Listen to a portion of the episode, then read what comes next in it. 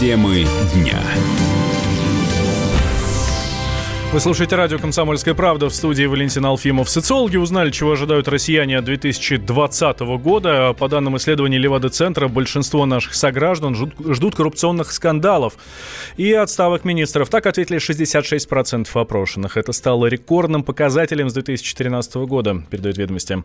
Массовых протестов ждут 45% респондентов. На 1% больше по сравнению с ожиданиями на 2019 год. При этом число россиян, которые считают, что в этом году случится экономический кризис стало меньше. Так ответили 45%, на 8% меньше по сравнению с опросом за предыдущий год. Также в нашей стране меньше ждут вооруженных конфликтов с соседними странами 23%. Или войны, например, с НАТО или США. Политолог, член Совета общества «Двуглавый орел» Андрей Афанасьев отметил, что этот опрос отражает настроение общества. Безусловно, не нужно это расценивать как прогноз, не нужно это расценивать и как желаемое. Это просто отражение настроений в обществе. Важный показатель, что на 8% снизилось, например, ожидание экономического кризиса, значит, что-то более-менее стабилизируется. Стало чаще попадать в информационное пространство информация о том, что тот или иной крупный чиновник или какое-то там другое должностное лицо был пойман на крупных взятках или там нашли очередной вагон с деньгами или золотом. Поэтому в целом это вполне такая ожидаемая картина, которую во многом рисуют в первую очередь сами средства массовой информации в сознании нашего общества. Ну, хотелось бы, чтобы несколько министров-то все-таки отправили в отставку, так сказать, есть за что. Директор Центра политической информации Алексей Мухин считает, что к таким вопросам нужно относиться с настороженностью. Левада-центр склонен к социологической депрессии. Я так понимаю, часто занижает позитивные настроения и завышает негативные. Это делается с помощью нехитрых социологических ухищрений, которые в профессиональной среде принято называть формирующей социологией. С остальными социологическими центрами и их данными, как правило, левадовские данные не бьются. И это позволяет говорить о том, что Левада-центр стоит, ну, мягко говоря, немножечко особняком в ряду социологов. И к тому, что он публикует, критикуют, нужно относиться настороженно. По данным Левада-центра, 63% россиян считают, что наступивший год будет лучше предыдущего. Еще 55% опрошенных отметили, что 2020 будет напряженным для политики, а 57% для экономики.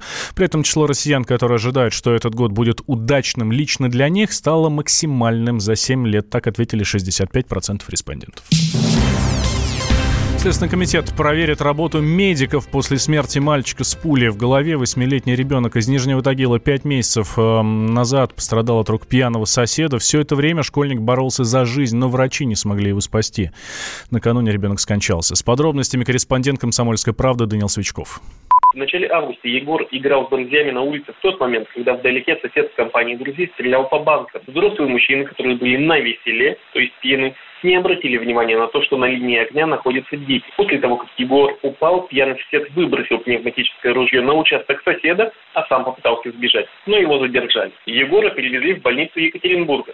Ему сделали 10 операций на мозг. Но пуля так и осталась внутри. Вынимать ее не решались ни российские, ни зарубежные специалисты. Все пять месяцев мальчик не приходил в сознание, а вчера он умер. Сам Стрелов все это время находился под подпиской о невыезде. Как отмечает адвокат Антон Штоль, из-за наступления смерти ребенка ему могут изменить меру пресечения. Поскольку наступили более тяжкие последствия, может быть, статья переквалифицирована на более тяжкую, скорее всего, будет, на причинение смерти по неосторожности. И в связи с этим может быть избрана иная мера пресечения. По 109 статье до двух лет лишения свободы. Здесь есть отягчающее обстоятельство, это алкогольное опьянение в момент совершения преступления. Поэтому, скорее всего, что все зависит от действий следователя. Поскольку, да, по, по, по, имела место неосторожность, вряд ли он целенаправленно стрелял по ребенку, хотя тут сложно судить. Сейчас сотрудники полиции ждут результатов экспертизы от врачей, чтобы переквалифицировать уголовное дело. Данил Свечков, Комсомольская правда, Екатеринбург. Федеральная антимонопольная служба проверит банки из-за роста тарифов на обслуживание бизнеса. С такой жалобой в ФАС обратилась опора России. Сейчас проводится анализ состояния конкурентной среды на рынке банковских услуг, в том числе связанных с осуществлением переводов средств со счетов юридических лиц и индивидуальных предпринимателей, передает РБК. В частности, антимонопольная служба намерена получить необходимые сведения и документы от Банка России и кредитных организаций. Эксперт московского отделения опора России Глеб Подъяблонский считает, что э, тарифы были были подняты по общему сговору, что нарушает принцип конкуренции. Причина подачи жалоб проста. Когда одновременно все банки, которые являются якобы коммерческими структурами между собой должны конкурировать, ну, у нас же как, закон бизнеса в нашем обществе, э, это постоянная конкуренция друг с другом. А здесь такое вот подозрительное единодушие. Никто никого ни в чем не обвиняет, да это не доказано, но тем не менее проверить федеральному антимонопольной службе, э, нет ли в этом корпоративного сговора, безусловно, стоит, потому что, ну, это как несколько ненормально. С одной стороны, у нас разговаривают все время о том, что надо поощрять бизнес, ему надо помогать, а его мало того, что государство, извините, стрелет как только может, так его еще и товарищи по, по опасному бизнесу вот так вот по затылку хлопают, потому что, ну, ладно, там, если одна операция в день, а если там сотни проводок, серьезные расходы дополнительные, просто которые ставят многие компании, могут поставить просто на грань выживания.